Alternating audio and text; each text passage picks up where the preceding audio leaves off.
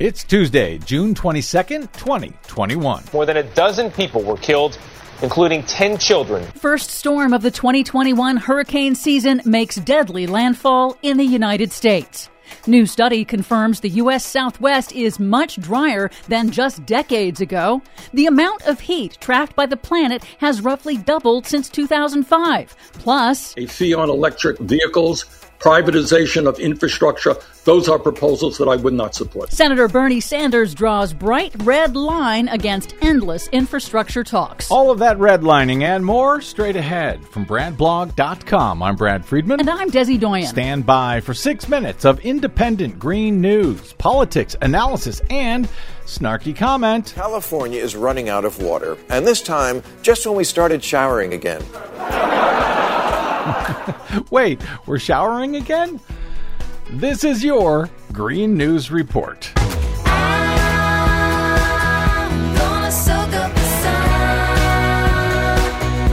Okay, Desi Doyen, it's pretty early in the year, but here we go again. Yes, as we go to air, Tropical Storm Claudette hit Gulf Coast states over the weekend, the first named storm to make landfall in the U.S. in the 2021 Atlantic hurricane season. Its torrential rains caused flash flooding that killed at least 14 people in Alabama, including nine children who died in a 17 vehicle pileup. The tragedy highlights concerns that the official scale categorizing storms covers only wind speeds and doesn't communicate flood risk mm-hmm. to the public public. That's been a problem now for several seasons in a row.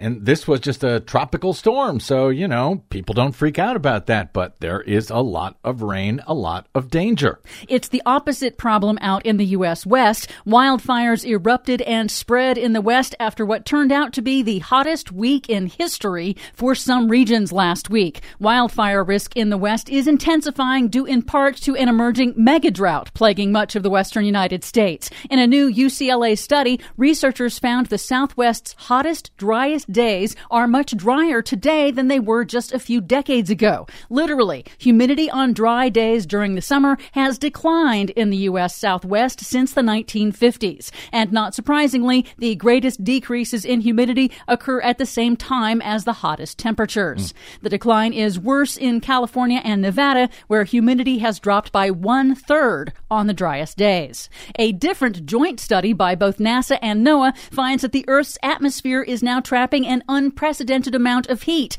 Using satellite data, researchers measured what is known as the Earth's energy imbalance, the difference between how much energy the planet absorbs from the sun compared to how much it radiates back out into space. They calculate that the amount of heat trapped by the planet's atmosphere has roughly doubled since 2005 due to increases in greenhouse gas emissions, which is contributing to more rapidly warming oceans, air, and land. You are nothing but good news today. And it's just a reminder that climate scientists project that today's record summer temperatures will be tomorrow's average summer temperatures in coming decades. If only we had listened to yesterday's climate scientists about, oh, I don't know, 30 or 40 years ago.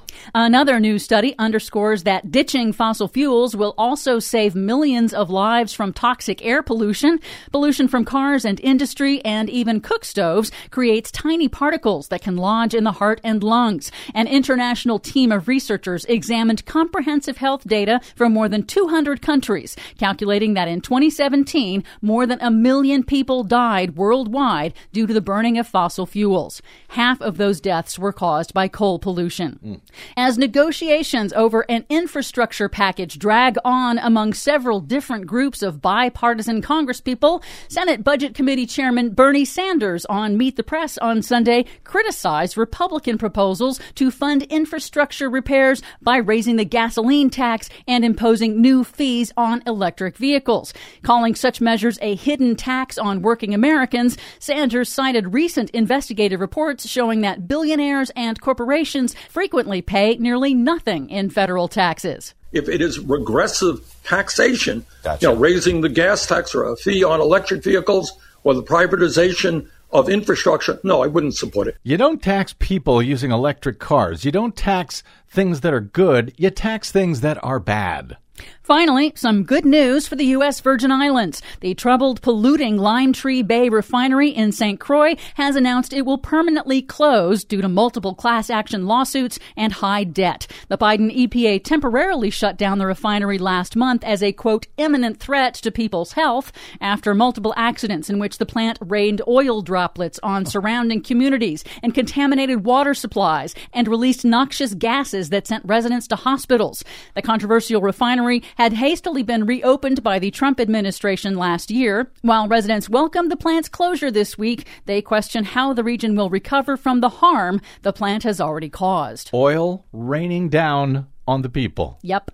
Glad they closed it. For much more on all of these stories and the ones we couldn't get to today, check out our website at greennews.bradblog.com. Find, follow, and share us planet-wide on the Facebooks and the Twitters at Green News Report. I'm Brad Friedman. And I'm Desi Doyen. And this has been your Green News Report. Purple rain, purple